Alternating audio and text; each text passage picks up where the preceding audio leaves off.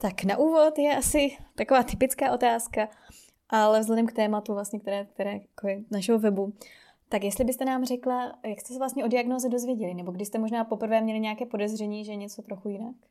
Tak my jsme to podezření měli od prvního dne, co jsme si ho přinesli z porodnice, protože od té doby už jsem se nikdy nevyspal. Je to teda opravdu ne dodnes.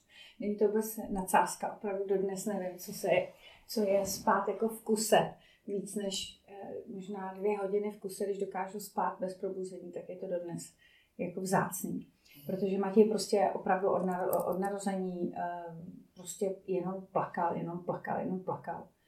Eh, začátky byly těžké v tom, že samozřejmě pediatr první, co vám řekne, je, tak co jste čekala, že se vám narodí dítě, který bude hodný a že je to procházka růžovým sadem, což jsem se nikdy nemyslela, ale na druhou stranu, že nebudu opravdu jako eh, moc ní mít ani ven, aniž by mě někdo nadával, že křičí neustále. To jsem taky nečekala. V podstatě až když Matějovi byl půl rok a měl, myslím, že druhou laryngitidu, která byla tak těžká, že nás převezli eh, záchrankou do Hradské nemocnice, tak tam eh, nás přijal v noci eh, lékař, který eh, vlastně ve dvě ráno mě opravdu si dal ten čas, sedl si se mnou, já jsem mu řekla, co všechno se s naším synem děje a že mi to nepřijde normální a byl to vlastně člověk, který mi řekl, to není normální a převzal si nás do péče. Takže první pediatr ze mě dělal jako matku, která si myslela, že dítě je teda legrace, ale já jsem vnitřně tušila, že jako to není úplně jak by to mělo být. A tenhle ten pediatr, s kterým jsme byli teda do nedávna, protože Matěj dospěl do 18, tak jsme se, naši si ještě dceru, tak stále jsem s ním kontaktu, ale Matěj se s ním už rozloučil, tak eh, ten vlastně sám pojal podezření, že se Matěj nevyvíje tak, jak má, ale samozřejmě slovo autismus vůbec nebylo hmm. na pořadu dne, protože mu byl, já nevím, pak necelý rok, rok a půl, ale vlastně už devátém měsíci nám naznačil, že se Matěj prostě nevyvíjí, jak, jak se říká podle tabulek. Začali jsme takovým tím hledáním, že jakoby vykazoval, že je, že je hluchý. Takže vlastně nereagoval na podněty, nereagoval na zvuky. Myslím, že i proto, že jeho zvuky byly tak, tak, tak hlasité, že nemohl slyšet ani nic jiného.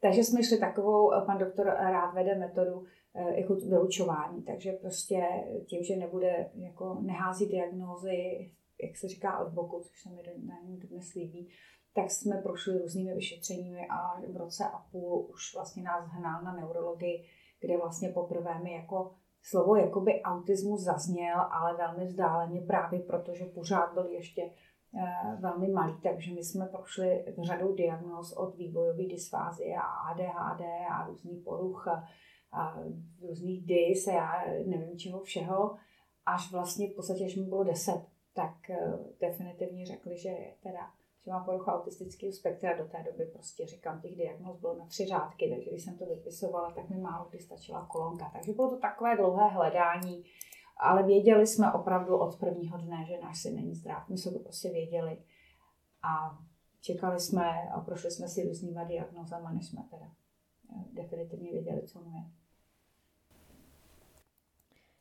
A jenom teď, teď vím, že vaše cesta teda byla složitější už celkově, ale jestli jste se setkali s nějakými jako mm, dlouhými čekacími dobami, nebo jak vlastně jste se dostali k tomu odborníkovi, tomu finálnímu, který řekl tu Tak tu eh, to, to, to, podstatě vlastně nebylo nějak dlouhý čekání, mm-hmm. protože tím, že uh, v podstatě jsme na začátku byli u běžných lékařů, jako byl ten neurolog a, a takový, tak uh, byli jsme u psychologa, tak mě bylo v podstatě už lékaři naznačeno, že, že ať se, ať se rozhodnu, jestli se vůbec o něj chci starat, nebo jestli se ho v uvozovkách chci zbavit. Je to trošku jako řečený asi až, až příliš krutě, ale tak k tomu přistupovali, že vlastně neví. Tím, že nevěděli, co mu dlouho je a jeho stav se nějak zvlášť jako nezlepšoval, takže v podstatě já se přiznám, že jsem eh, člověk, který eh, šel pokusomil, který se rozhodl, že eh, ho se ho teda nezbavím, že se mu teda že s ním za ním teda budu bojovat a hledala jsem cesty sama. A hledala jsem je v knihách.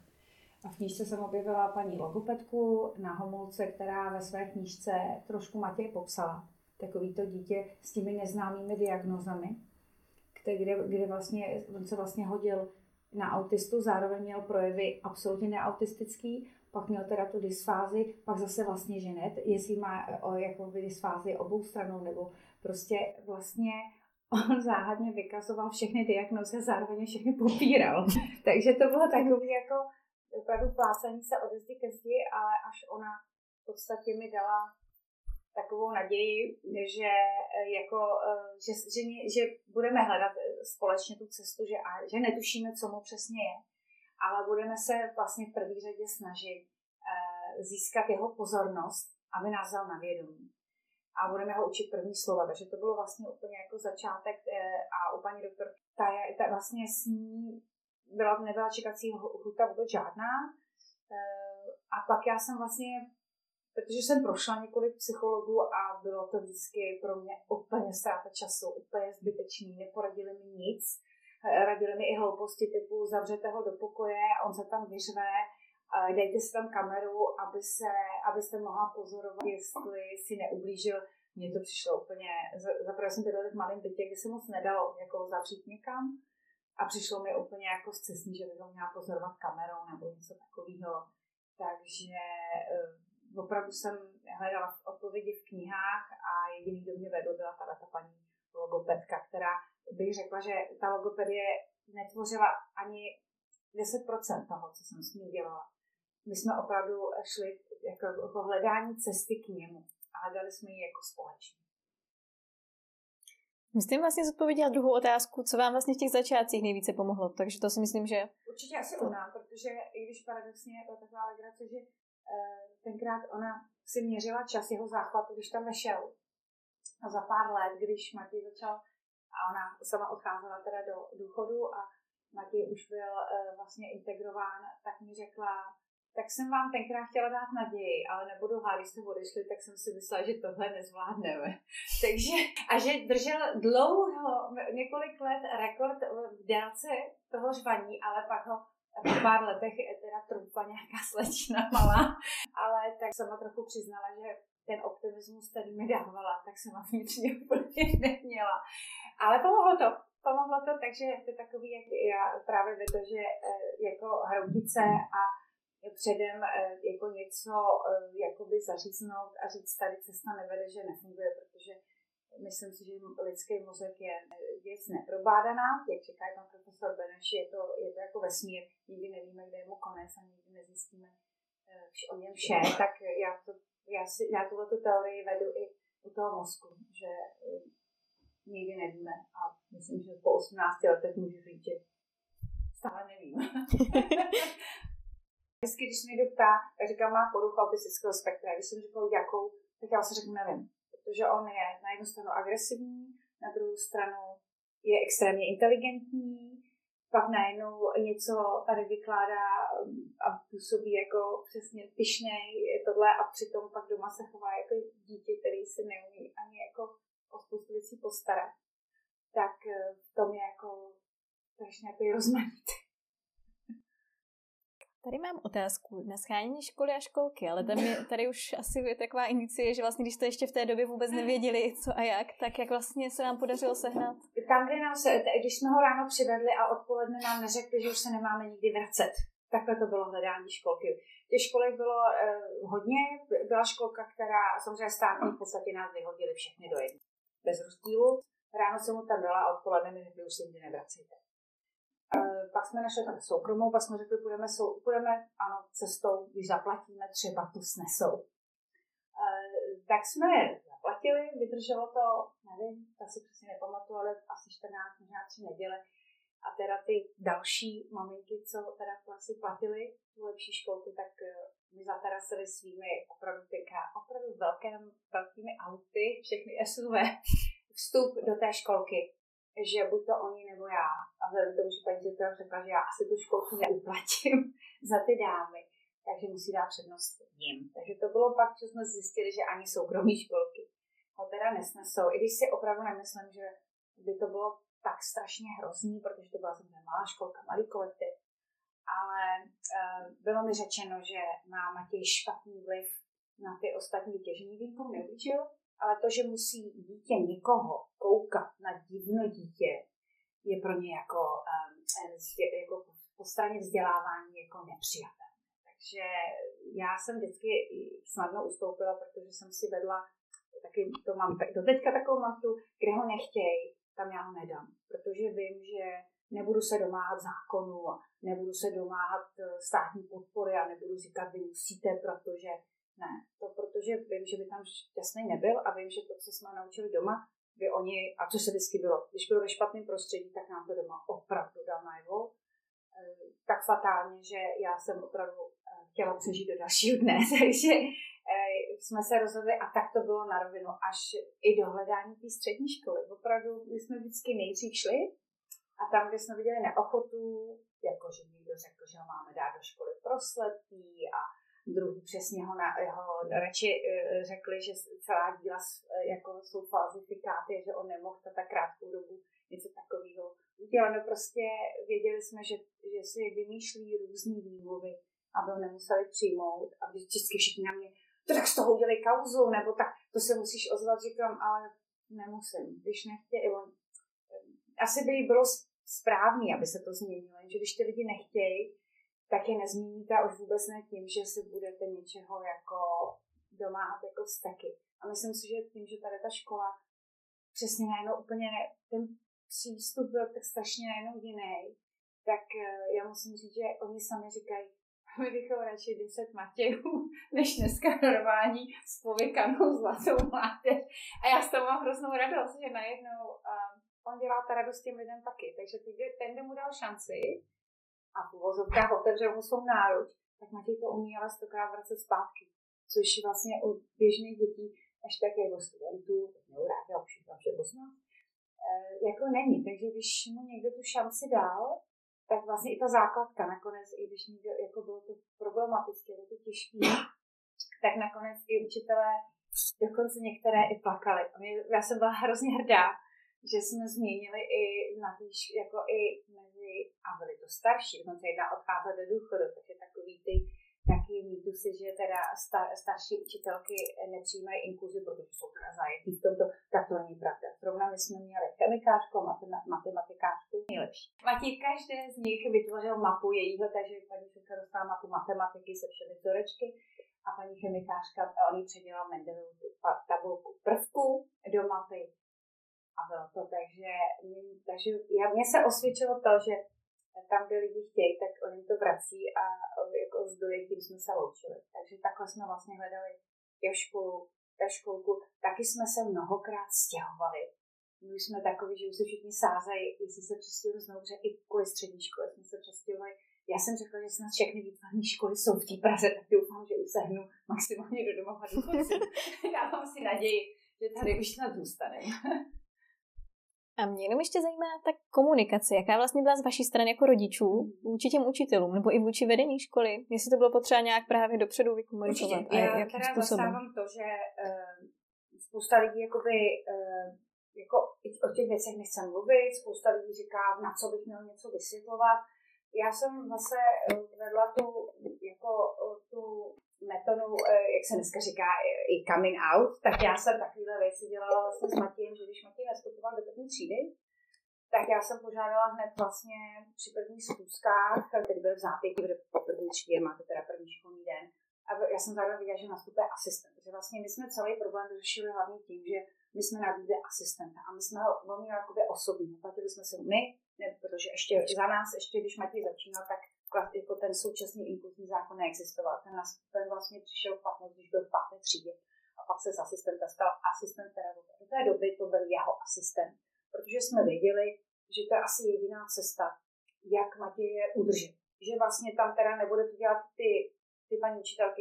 Takže my, já jsem vlastně před, třeba v té první třídě předstoupila opravdu a řekla jsem, kdo jsem a že pravděpodobně děti přijdou domů s tím, že je tam ještě cizí pán, té třídě, nejenom ten učitel, učitelka tenkrát první, ale je tam ještě nějaký další a je tam kvůli někomu, kdo vlastně Matěj tenkrát měl extrémně svoje rituály, nedokázal sedět přímo v lavici, takže mu dali jakoby lavici trošku mimo. A já jsem vlastně opravdu před něm přistoupila a řekla jsem, je tady i kluk, který teda vy máte právo, protože mi tenkrát ředitel řekl, já ho přijmu, protože sám byl speciální pedagog, já mu dám šanci, ale chci vám říct, že do Vánoc vás rodiče vyštvou z té školy. Budou vám, že se mu to stalo už v minulosti, že dokonce až jako opravdu léčebny dostali maminku. Já jsem tenkrát řekla, že když mě tam nedostal Matěj, tak mi tam nějaký rodiče určitě nedostanou, že neví, jako jakýho protivníka by jako měli. Ale já jsem před ty rodiče opravdu předstoupila, všechno jsem jim řekla o Matějovi i jeho jako z ty stránky, ale zároveň jako aby mu prostě dali tu šanci a že ten, on, ten náš asistent tam bude od toho, aby nikdy Matěj nikomu neublížil, bude s ním po celou dobu včetně přestávek a obědu a něco všechno. A ty rodiče vůbec nereagovali špatně, vůbec na mě jako co to jako, jako ty školce vyváděli, začali mít i dokonce dotazy. Já, a co bychom měli dětem doma říct? Jako, co teda Matěj nesná? Co by jako jsme neměli dělat? Mě to vlastně hodně překvapilo a myslím si, že tím, že jsem jim nedala šanci si jakoby, že známe to, přijdou děti ze školy a všechno zveličují, co si budeme povídat, sami tomu nerozumí, a jenom aby se i na něco mohli vymluvit, tak samozřejmě si něco vymyslí. Já jsem nedala nikomu šanci si něco vymýšlet, prostě jsem šla, jak se říká, z na trh, stála jsem tam opravdu na pranýře a řekla jsem, jako klidně do mě jděte, klidně se zeptejte, klidně jako, a myslím si, že to bylo, že to přijmuli, věděli, dokázali, když přišlo i nějaký dítě a řeklo, že Matěj třeba křičel a byl vyveden ven, to se dělo, že ve chvíli, měl záchvaty, vyváděli ho ven, ve škole mu dali zvanou relaxační místnost, kam prostě ten asistent s ním odešel, aby nerušil, protože já jsem jim slíbila a byla to samozřejmě podmínka i, i panu řediteli, pokud by Matěj jakkoliv, opravdu jakkoliv v té škole překážel, kdyby kvůli němu mělo jediné dítě trpět, že nemůže soustředit na svoji písemku, tak já ustoupím. Vím, že my máme toho černého Petra a těch 30 dalších dětí nemá právo jakoby strádat a trpět kvůli Matějovi. Já jsem to prostě nechtěla, protože tak to prostě v životě je. Někdo je ten šťastný, někdo se nenarodí s tím štěstím. A já si myslím, že tohle všechno, jak jsem řekla, tak tam, já si myslím, nevím, jestli jsem si je zamázala ty rodiče, že si fakt jako, nevím, ne, vůbec nemám i přátelé mezi nimi. Eh, do, jako dokonce byla doba, kdy tu třídu asi ve třetí chtěli rozdělit, protože uh, chtěli zmenšit ty třídy a vlastně Matějova třída tím, že tam bylo nejméně dětí, měli rozdělit a rodiče přiběhli za mnou, ať to nedovolím, ať, že on jako nemůže se měnit, že ať ten kolektiv zůstane. A pak, když jsem říkala, že zkusíme odendat asistenta, v žádném případě ten tady drží klid, takže nakonec za mnou běhali rodiče, že já mám být ten tady, že naš třída se nesmí rozdělit, asistent musí zůstat. Tak vlastně zjistil, že ten asistent fungoval samozřejmě i pro ostatní, protože ten asistent eh, jako nekoukal na to, že si tam našli někdo rváče, tak to se nebude koukat jenom protože je asistent, takže držel v třídě víceméně hodně i pořádek. Takže i rodiče zjistili, že to není, že to má i svoje výhody, než jako nevýhody. A ano, eh, nebudu říkat, že to všechno zaletí sluncem, vůbec ne. Eh, byli tam jedni rodiče, zažili jsme si obvinění, že Matěj fyzicky napadá spolužačku, eh, dokonce, že ji musí mlátit klackem z toho, jaký měla modřiny. Já jsem prostě řekla, jak to nemůže se přece stát, že tam asistent, který mu předává před školou. V té době skutečně Matěj nebyl na první, vlastně tři, čtyři roky nebyl vůbec sám, jako vůbec. Jako. Takže pak se zjistilo, že šikanuje někdo úplně jiný, ale bylo, a bylo vlastně strašně jednoduchý říct. Myslím. Eh, vlastně otec řekl pediatrovi, že máme, že mají ve třídě autistu a pediatr, sám pediatr, jeho nebo té holčičky prostě řekl, tak to je jasný, to dělá ten autista. Já jsem pak chtěla teda jméno toho pediatra říct mu, to je strašný, že si vy jako lékař můžete vůbec tohle usoudit. Jako, jo, že vlastně úplně někdo cizí Matěj odsoudil jako toho násilníka. My jsme vlastně pak tu holčičku svým způsobem trošku zachránili, že jsme odhalili opravdu, že jí to dělal někdo úplně jiný a ona to nechtěla přiznat. Takže i takovéhle věci stalo se nám naopak, když se, že samozřejmě i zkusili na Matěje ty spolu, některé spolužáci, kam až můžou zajít, eh, protože chtěli vědět, kam až ten záchod může jako zajít. Jako těch pár věcí se stalo.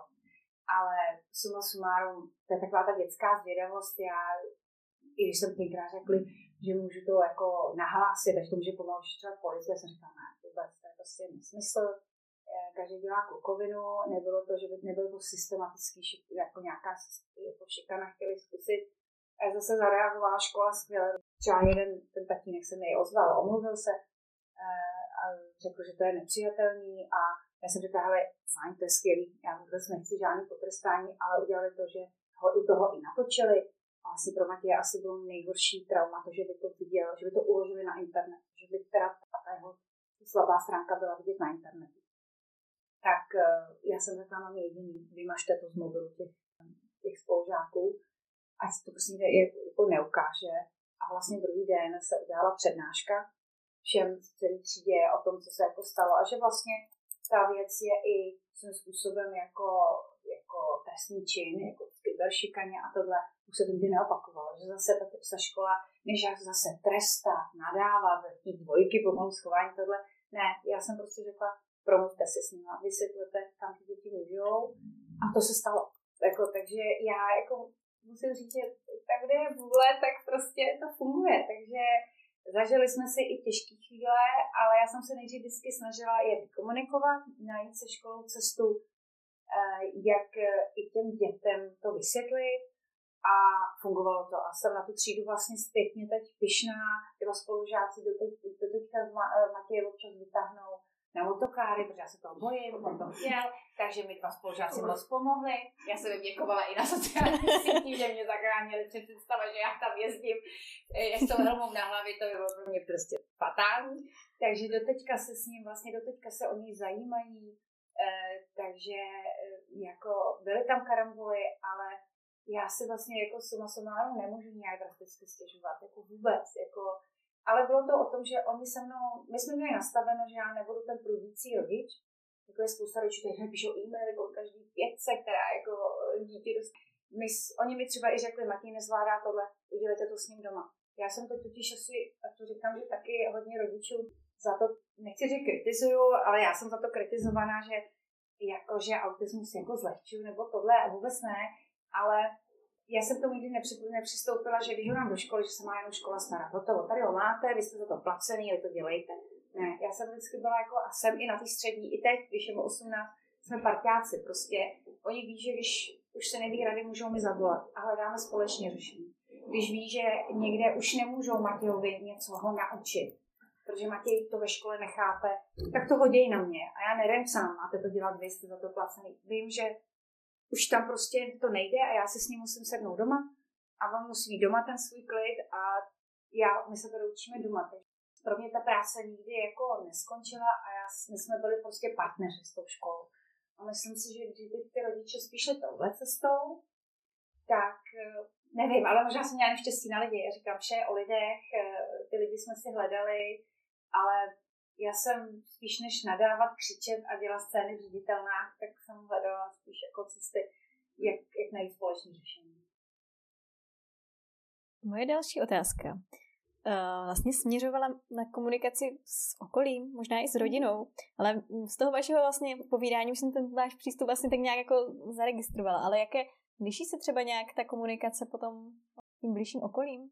Jako ještě v době, kdy se třeba nevěděli přesně, co, co jim říct, protože nyní chápu, že nějaká ta osvěta o autismu existuje, mm. ale jak vlastně na to třeba reagovalo to blížší okolí? E, tak nebylo to jednoduché. Jako, e, nebylo to jednoduché, samozřejmě Matěj byl takový ten první, to očekávaný e, dítě, takový ten následovný krodu, hlavně ze strany mého manžela jako jedináčka.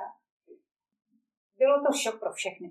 A jako děvečkové nevěděli, jak komunikovat, samozřejmě s Matějem mrzelo je to, protože prostě říkám, z jedné strany je to, je, byl to jediný potomek, z druhé strany my jsme byli sami ženský a dědeček se konečně dočkal vytouženého chlapce a teď najednou boom, samozřejmě každý mají představu toho, že bude kopat balónem si jeden dědeček a druhý dědeček si bude povídat, eh, protože jeden je to jako intelektuál, druhý zase to je sportovec a nešlo ani jedno. Samozřejmě a dělali, co dělali, dělali tak na jednou křičel, křičel, křičel, nesnášel změny takže já si pamatuju, když můj tatínek chodil s ním jako v kočáku, aby usnul a jenom když se spustil uh, jako rozhlas, tak takový sprint ani Usain Bolt nedokázal, jaký ukázal můj tatínek s kočárkem, protože Martina ta a dodnes, když se někde pustí tohle, tak on má dodnes úplně uh, jako trauma a je schopen opravdu skočit jako někam do ukrytu, protože má z toho takže bylo to těžké, bylo to těžké.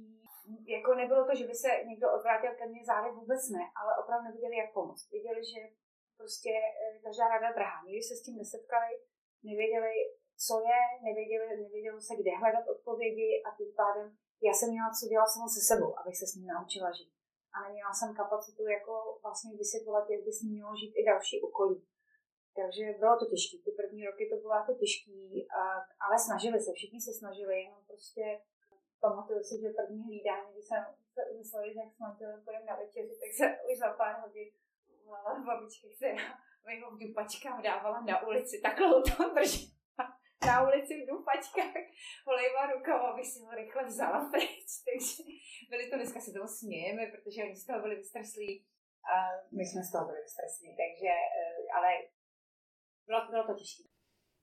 Ta moje otázka je, teď, teď říkám, to je trošku osobní, to teď napadlo skrze to, že jsme teď sepisovali takový článek právě s maminkami, které mm-hmm. mají první dítě na spektru mm-hmm. a vlastně řešili téma druhého dítěte. Jestli u vás, no, počítám, že asi bylo téma, ale eh, jak eh, vlastně... No, bylo to téma, že nikdy žádný další dítě. Samozřejmě první roky jsem si říkala, jestli přežiju tohle dítě, tak už jako další absolutně ne.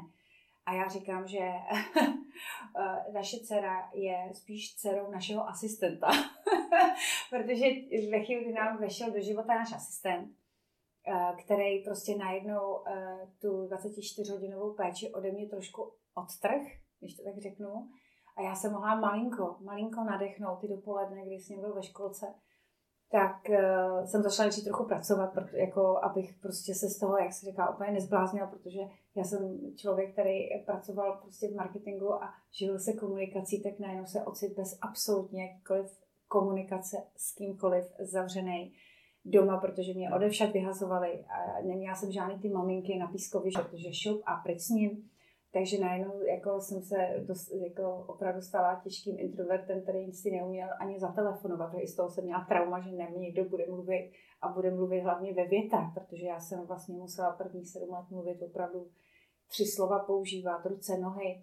Uh, takže já jsem úplně ztratila nějakým způsobem jako uh, tu svoji normálnost, když to tak řeknu, protože ve chvíli, kdy s, ním, kdy s tím dítětem jste opravdu pořád a sama, tak opravdu to ovlivní tu matku a ta matka trošku z toho jako zblbne, když to řeknu takhle nadsázkou, takže druhý dítě vůbec, ale e, právě tím, jak najednou se mi uvolnily ruce a najednou byl čas i na přemýšlení o něčem jiném, než jenom e, o tom, aby se nezranil a e, aby vůbec něco snědl, protože i s jídlem byl hrozný problém, když vypadalo jídlo trochu jinak, tak ho nechtěl sníst.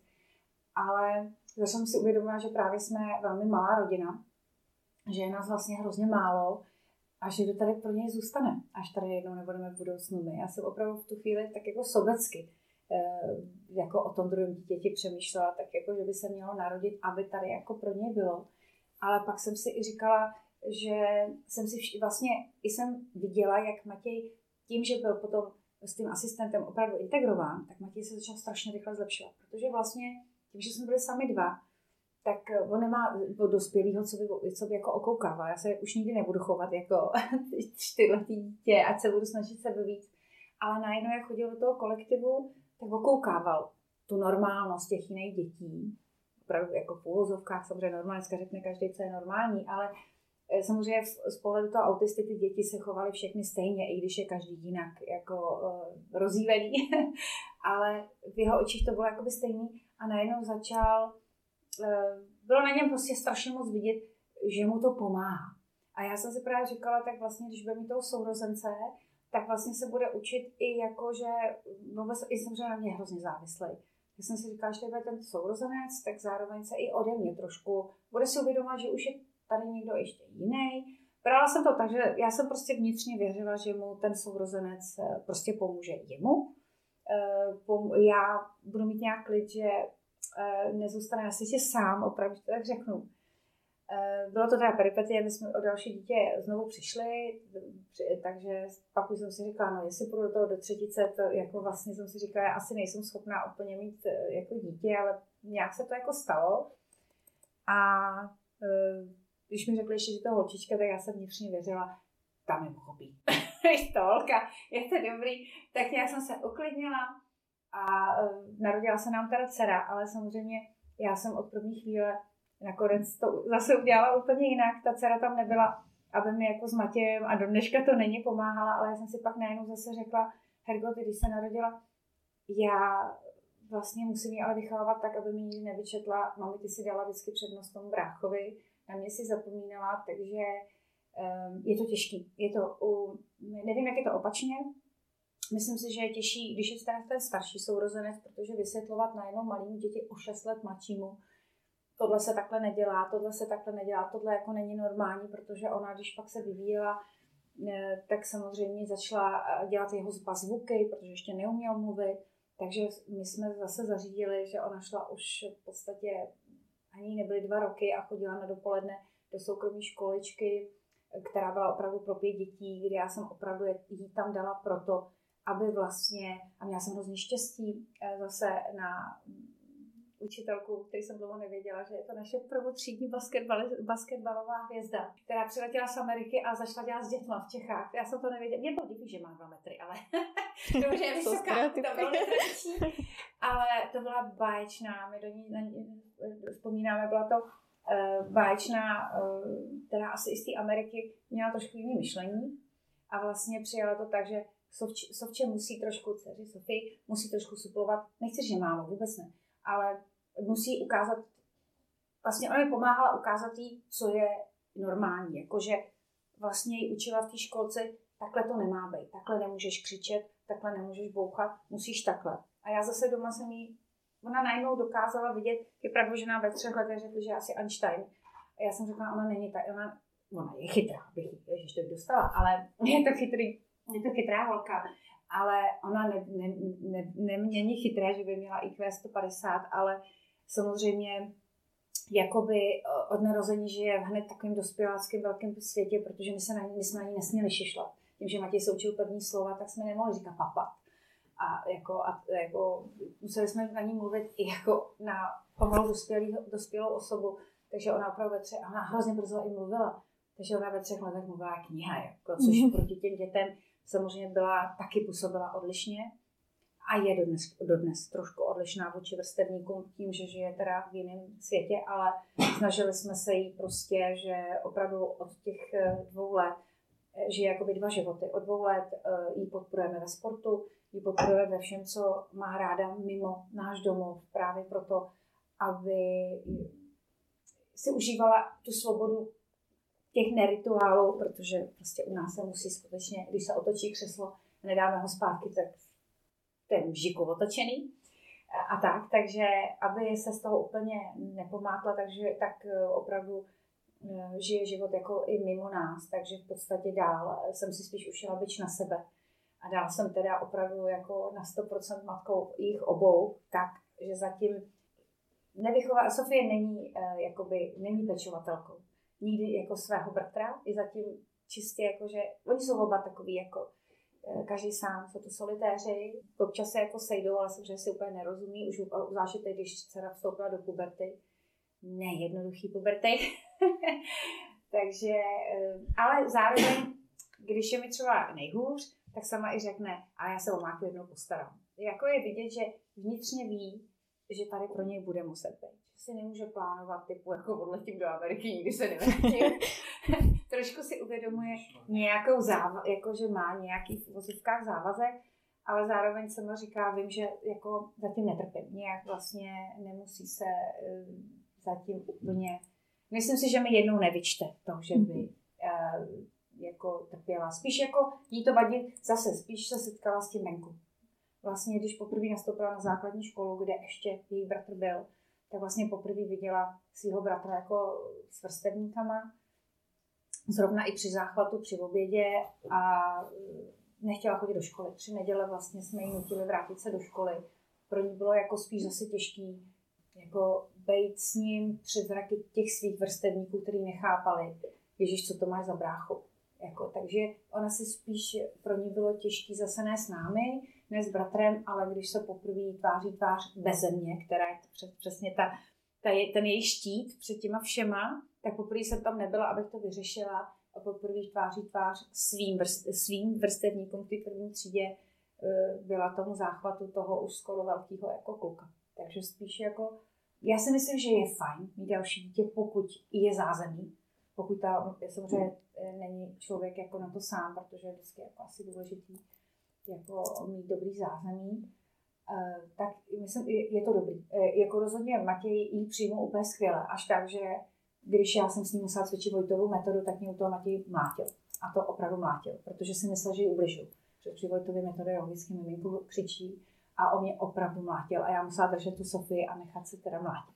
Takže jsem si uvědomila, že on ji miloval od první chvíle, on ji přijal. Teda, když jsme ji přinesli, zeptal se, jak dlouho to bude. Což mě vyděsilo, jsem říkala, tak ho za týden vyhodí tady. Odsud, tak pak mu došlo, že tohle už nikdy neodejde, tohle zůstane s námi. A vlastně, jak si, podle mě ve chvíli, kdy jsi to uvědomil, tak když k nám přišly, přišly i babičky se podívat, Sofie spát, tak je nepustil ani na metr no, jaký koši. My jsme jsme mluvit, no bylo to strašný teror. Věřte mi, bylo to hrozný teror. Nesměli jsme najednou z toho z agresivního ukřičenka byla najednou, prostě byl najednou voják v pozoru tichej, který nás nenechal ani kechnout, abychom Sofii náhodou neprobudili.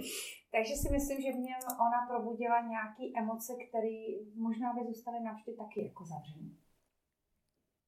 Protože už nám běží ten čas, tak já se omlouvám, že přeskočíme teda k tomu vašemu projektu, protože ten taky určitě zmíní. Jo, je to ještě v pohodě, Matěj? Ne, ne, jo. Uh, možná úplně k těm začátcím. Jak vás vlastně vůbec napadlo rozjet tu značku mapy? Protože dneska už je to fakt jako velký projekt. Hledala jsem a našla jsem jako řadu projektů, které máte rozjeté. Tak jak to vlastně celé vůbec začalo? Bylo náhodou. Bylo to náhodou tím, že může, za to, uh, může za to značka Christian Dior. Může za to jeho ná, tehdejší návrhář. a to, že já jsem si založila, nebo jsem zakladatelkou několika, já jsem samozřejmě nikdy se nemohla vrátit na plný úvazek do práce. To prostě nebylo možné, když jsem nastavila u nás uh, domácnost tak, že budu pořád při ruce, tak samozřejmě takového zaměstnavatele, aby mě nechal být dětem pořád při ruce, neexistuje.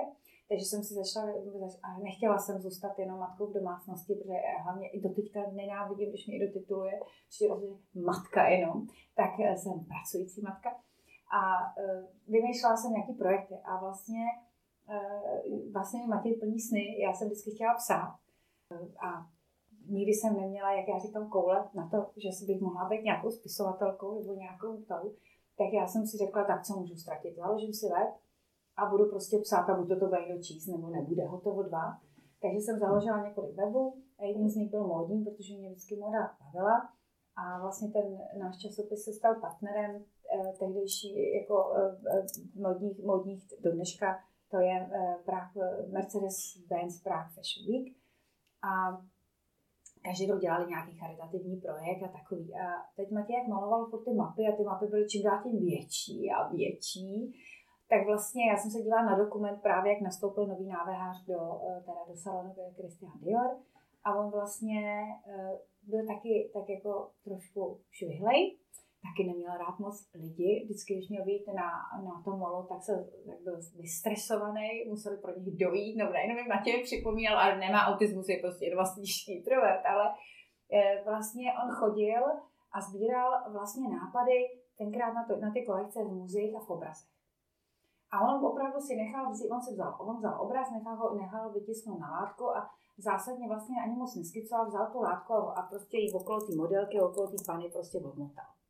A já jsem prostě si jen tam odběhla do jeho pokojku pro jednu z těch obrovských map já jsem právě, protože tu vodu mám ráda, jak jsem dostala, měla doma krejčovskou panu, a prostě jsem tu čtvrtku s těma mapama prostě zašpendlila na tu a panu a řekla jsem si, no tak to, co umí tam ten, tak já tady zvládnu taky. Jsem se sešla s kreativním ředitelem právě, s ředitelem toho, toho Fashion Weeku a jeho to vlastně nadchlo taky, že je to vlastně fakt, že vlastně se můžou ty jeho mapy vytisknout na látky a že vlastně můžeme udělat charitativní přehlídku, že oslovíme teda návrháře, že žádný návrháře nejsem, udělala jsem prostě, udělala jsem jenom to, co udělal teda Udělala jsem to teda stejně, ale samozřejmě bych, že nic bych nevymyslela, bych neušila.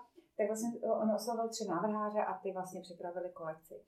Ta kolekce se eh, byla, měla opravdu úspěch, byla přehlídka, já jsem si říkala, fajn, končíme, jako bylo to hezký, já jsem si tak jako splnila trošku sen, zneužila se trošku talentu svého syna ku, ku svému prospěchu, vydělali jsme docela velkou částku peněz pro jednu, pro jednu nadaci a řekla jsem si, fajn, mám zase jako místečko na obláčku v tom nebi.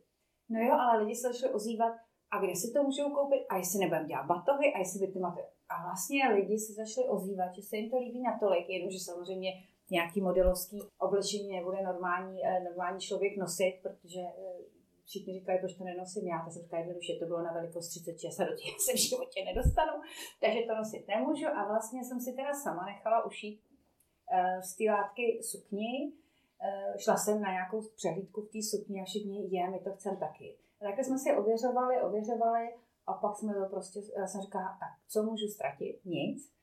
Takže jsme pak vlastně oslovili nejdřív pár firm, jako firmu Brasy, chtěli jsme české firmy, ty, ty udělali batohy, šup batohy byly vyprodaný, takže pak jsme takhle, takže jsme si řekli, proč to vlastně neskusit, očividně se to lidem líbí, kreativity se dneska mezi nekladou a vzniklo to vlastně díky jednomu dokumentu o tak velkolepé značce jako je Dior a o, je, o jeho návrháři, který byl taky trošku takový eh, divný.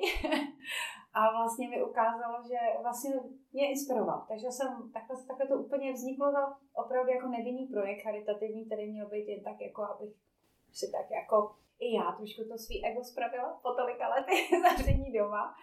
Eh, zároveň, že, že uděláme něco dobrého pro autisty, no a nakonec prostě to mělo ohlas a vlastně nás opravdu inspirovalo zájem eh, lidí, kteří to viděli. Mám reakce okolí, což chápu, no veřejnosti, to chápu, že byla teda odezvy byly skvělé. A mně pak přišly vlastně nějaké otázky, spousta lidí právě jako pozitivní, jako že se jim líbí, co děláte nejenom výtvarně, ale právě i tu osvětu, co děláte třeba na mhm. sociálních sítích a podobně. A pak přišlo taky pár reakcí typu, že Možná jste s nimi už setkali, že vlastně ten autismus jako v vozovkách zneužíváte pro propagaci. A jak jste vlastně vy, jak vlastně balancujete nad tím, jak na tou značkou rozmýšlíte teď třeba mhm. aktuálně, protože chápu, že na začátku to byl nějaký projekt, který vznikl spontánně a teď, když už je to větší projekt, tak jak vlastně nad tím, nad tím přemýšlíte? Eh, samozřejmě, to bylo nejčastější. Chceme vydělávat na svém synovi. Já bych chtěla jenom říct, že eh, firma Mapy nevydělává. Eh, my nejsme, my děláme hodně spolupráce, takže my z těch, my z těch výrobků, my tak malujeme tu mapu, za ní se dostanou nějaké peníze. Z to, velkou část jsme z průběhu opravdu to roku 2016 dali do charity, protože my původně to vůbec neměli zamýšlený, jako že by nás to mělo živit. Ale vlastně opravdu jsem chtěla, eh, že je nejvyšší čas začít autisty podporovat a přestat je zavírat někde a stydět se za ně, protože najednou vidíme, jak velký potenciál můžou mít.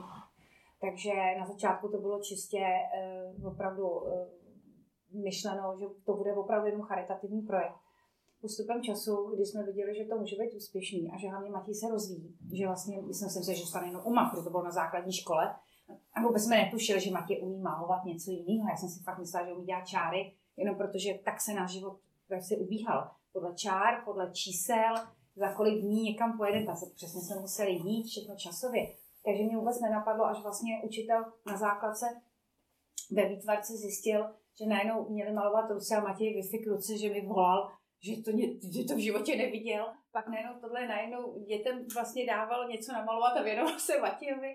A vlastně my jsme ještě opravdu na začátku v podstatě, nebo na konci osmičky mysleli, že půjde na dopravní školu, protože jestli něco bylo fanatické, i dodnes je teda ta doprava a tramvaje, což je tady vidět, že právě to drží model tramvaje a koukárovny. Takže my jsme vůbec nepřemýšleli ničím jiným, ale najednou nás ten učitel, protože říkám základka skvělá, vlastně díky učiteli na základní škole Matěji dneska, je tam, kde je, tak nám najednou řekl, hele, on umí tohle, najednou tohle a najednou Matěj začal doma malovat a nám jenom padala čelist, protože nemáme v rodině žádného výtvarníka, že bychom byli, jako že bychom si uvědomovali. Takže najednou jsme si řekli, že, ta mapa by, že ty mapy by mohly být eh, vlastně, že budeme mu budo, jemu budovat firmu, která by ho jednou mohla živit, aby nebyl jenom právě závislý na příspěvcích, na nějakým invalidním důchodu, protože jsme si nikdy nemysleli, že a ne, nemyslíme si to dál, že by byl někdo schopen úplně zaměstnat, protože má svý specifika. A zatím si nemyslím, že jsou na to firmy zcela připravený. On vlastně nefunguje bez mě. My jsme jako ne, takže vlastně jsem si řekla, že to budovat spolu a něco dělat spolu my dva. Já už se asi taky do plnohodnotného zaměstnání, eh, jak mi řekl manžel, dva, za 20 let se marketing dost změnil, jestli si myslíš, že se vrtíš tam, kde jsi skončila, tak že na to mám zapomenout. Takže jsem najednou stála i já na rozcestí. A co se mnou vlastně? Já jsem tak jako při, tom, při vší péči zapomněla na sebe. Že i já jsem vlastně zestarla a jako, asi jako nechci zůstat a čekat jako e, na důchod, který bude tristní. A, a, takže vlastně jsme najednou si řekli, že budeme dě, že vlastně tu firmu za, začneme měnit z té charitativní i na nějakou výdělečnou, že budeme rozvíjet Matějův talent, který už dávno není, už dávno není vůbec o mapách, a že vlastně nejvyšší čas dělat i tu osvětu, vlastně, že ani pro tu mámu nekončí ten život, ale že vlastně ukazujeme to, jak to děláme spolu a že vlastně využijeme těch sociálních sítí, na kterých ty jeho vrstevníci jsou, protože chceme, aby tyhle ty, že možná autisti se doma proháněli mezi námi a my z toho nebyli vyděšení a furt neházeli, že jsou tady ukřičený, nevychovaný zpravci. Takže do dneška se ale pořád mi chodí, že na ně viděl pořád, jako že ne vůbec. Eh, jako jde takhle, ať se každý myslí, co chce, kdo chce, mě je to jako jedno, protože hej, jako tě, když jsme spustili TikTok, tak tolik hejtu, já jsem jenom, já se nestačila divit. A znovu říkám, po rozhovoru na DVTV se ze mě stala sadistická matka a dokonce se prý vznikla nějaká sekta, tak jsem řekla, že se to, že už to nečtu, protože jinak bych už dávno asi vysela někde. Takže i takovéhle věci, eh, že vlastně teda eh, že, homo, že jsem mu vzala své právnost, nevzala jsem mu své právnost, vlastně mi to poradili právě odborníci, že Matěj tak strašně dětský a vlastně se nám stalo, že ho zneužil jedna firma a najednou nám přišla částka, ze které nám spadla čalis, protože na něco řekl ano, protože neměl vůbec, vůbec nerozuměl tomu, co se ho ptají, takže jsme začali po, i tyhle ty kroky dělat. Takže ano, já jako vím, že tu si to tak lidi myslejí, znovu nebudu se hájit, že to tak není, protože si ty lidi stejně budou myslet. Je to stejné, jak to dělám v té škole. Kdo nás, kdo nás bude mít rád a fandit nám, toho my si nesmírně vážíme. Těch lidí je hodně, píšou nám e-maily, píšou nám e-maily, jak vlastně si je inspirujeme, že i její dítě už začalo něco dělat a tohle, což mě strašně těší, protože jsem řekla, kdybychom měli změnit život jednomu autistovi, tak já z toho mít radost. Vím, že i Matějova škola, Matěj byl první takovýhle autista a teď nastoupila další, protože už ví, jak na to, tak to nás těší, že jsme otevřeli nikomu dveře. Takže jako e, český národ je hodně krutý. Já jsem ty krutosti zažila opravdu hodně, včetně teda barika aut. Takže já, mě to jako, tak jako líto, že pořád zatím někdo něco vidí, protože vlastně nevidí i do toho, že to žádný miliony nejsou, které bychom vydělávali a nikdo si neuvědomuje, že my vlastně nechceme, aby náš syn byl právě zátěží pro ty daňový poplatníky, kteří tak rádi nám píšou, že na něm vyděláváme. A my vlastně chceme, aby Matěj spíš daně platil, než aby náš systém sociální zneužíval, protože ho nezneužívá, protože eh, asi nebudu, klidně to řeknu, z pohledu státu je Matěj naprosto zdrav. Právě proto, že je tak úspěšný, eh, tak vlastně nepotřebuje vůbec nic a já se s nima už nehodlám po 150 jako to, takže jsme řekli, že si poradíme opět sami. Rozumím. Tohle bylo zase téma možná ještě na další celý rozhovor, ale už jsem vám trochu přetáhla ten čas. Takže moje poslední otázka bude stejná jako na Matěji. Jestli ještě vy něco chcete dodat? Cokoliv, nebo rozvinout něco, co jsme tady... Uh, vůbec. My, eh, vlastně chci jenom dodat, že já se bych chtěla dodat jedno. Uh, taky mi hodně lidí jako samozřejmě říkají, že i autismus zlehčují že proč se nestýkám s autistickou komunitou, která v Čechách je. Vůbec to není proto, že bych se eh, nechtěla jako vůbec jako já, když mě někdo osloví, chce pomoct, eh, jakákoliv maminka, vždycky jsem tady pro ně a vždycky se snažím všem opravdu pomoct a odepsat. Ale za prvý Matěj byl tak specifický, že vlastně s jinými autistami nebyl schopen jako fungovat. Já jsem byla ráda, že chápal ten náš svět, takže vlastně ten, protože já říkám, že a, a když se mi ptají, tak ani já nemám. Všichni se ptají, jak jste to dokázala. Já to nevím. Jako z, z dítěte, který byl těžký autista, je dneska relativně v očích mnoha lidí lehký autista. O to opravdu tak vypadá. Eh, je to, je to dobrý, je to dobrý. Já jsem strašně vděčná, kde jsme. A já říkám vždycky, že já jsem to napsala i ty já jsem vlastně svoji knihu první o Matějovi nazvala, že autista je jako otisk prstů, prstů, žádný není stejný. Takže to, co funguje na matě, já nemůžu říct, že bude fungovat. Já si myslím, že musíme každý eh, najít si cestu k tomu člověku s tím autismem, poznat jeho uh, slabý silné stránky a musíme se spíš my přizpůsobit, než oni nám. A to, co prostě dělám já, vůbec nemusí fungovat a zároveň to, co funguje jiné, já nikdy nebudu odsuzovat, protože to super, jestli to funguje. To je asi, co bych chtěla jenom dodat, že my si jedeme svoji linku a když můžeme pomoct, tak pomůžeme ale patent na to, jak fungovat s autistou, nemáme.